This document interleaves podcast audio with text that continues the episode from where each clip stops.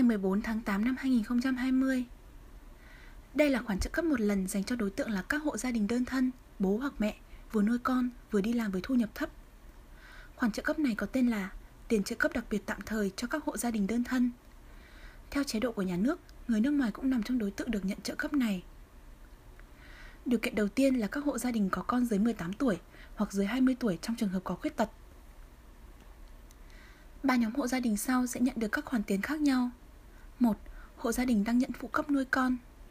2. Hộ gia đình vừa hết giai đoạn nhận phụ cấp do nhận trợ cấp công cộng hoặc đang xin tiến hành phụ cấp nuôi con cũng có thể được nhận tiền. Về điều này, các bạn hãy xác nhận lại với Ủy ban Nhân dân nơi bạn đang sinh sống. Mỗi gia đình có một con sẽ nhận được 5 vạn yên. Gia đình có con thứ hai trở lên thì từ đứa thứ hai, mỗi đứa sẽ nhận được 3 vạn yên. Với hộ gia đình bị giảm thu nhập do Covid-19 sẽ nhận được thêm 5 vạn yên. Bạn phải đăng ký nếu muốn nhận thêm khoản trợ cấp này. Tiền trợ cấp sẽ được gửi vào tài khoản của bạn sau tháng 9.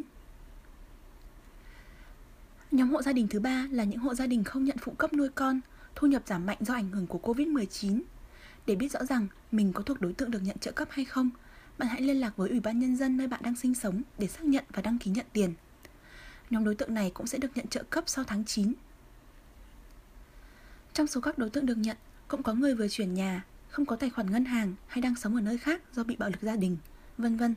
Các bạn hãy thảo luận thêm với Ủy ban Nhân dân nơi mình đang sinh sống nhé. Các bạn có thể tham khảo thêm thông tin hướng dẫn bằng tiếng Việt theo đường link đính kèm dưới đây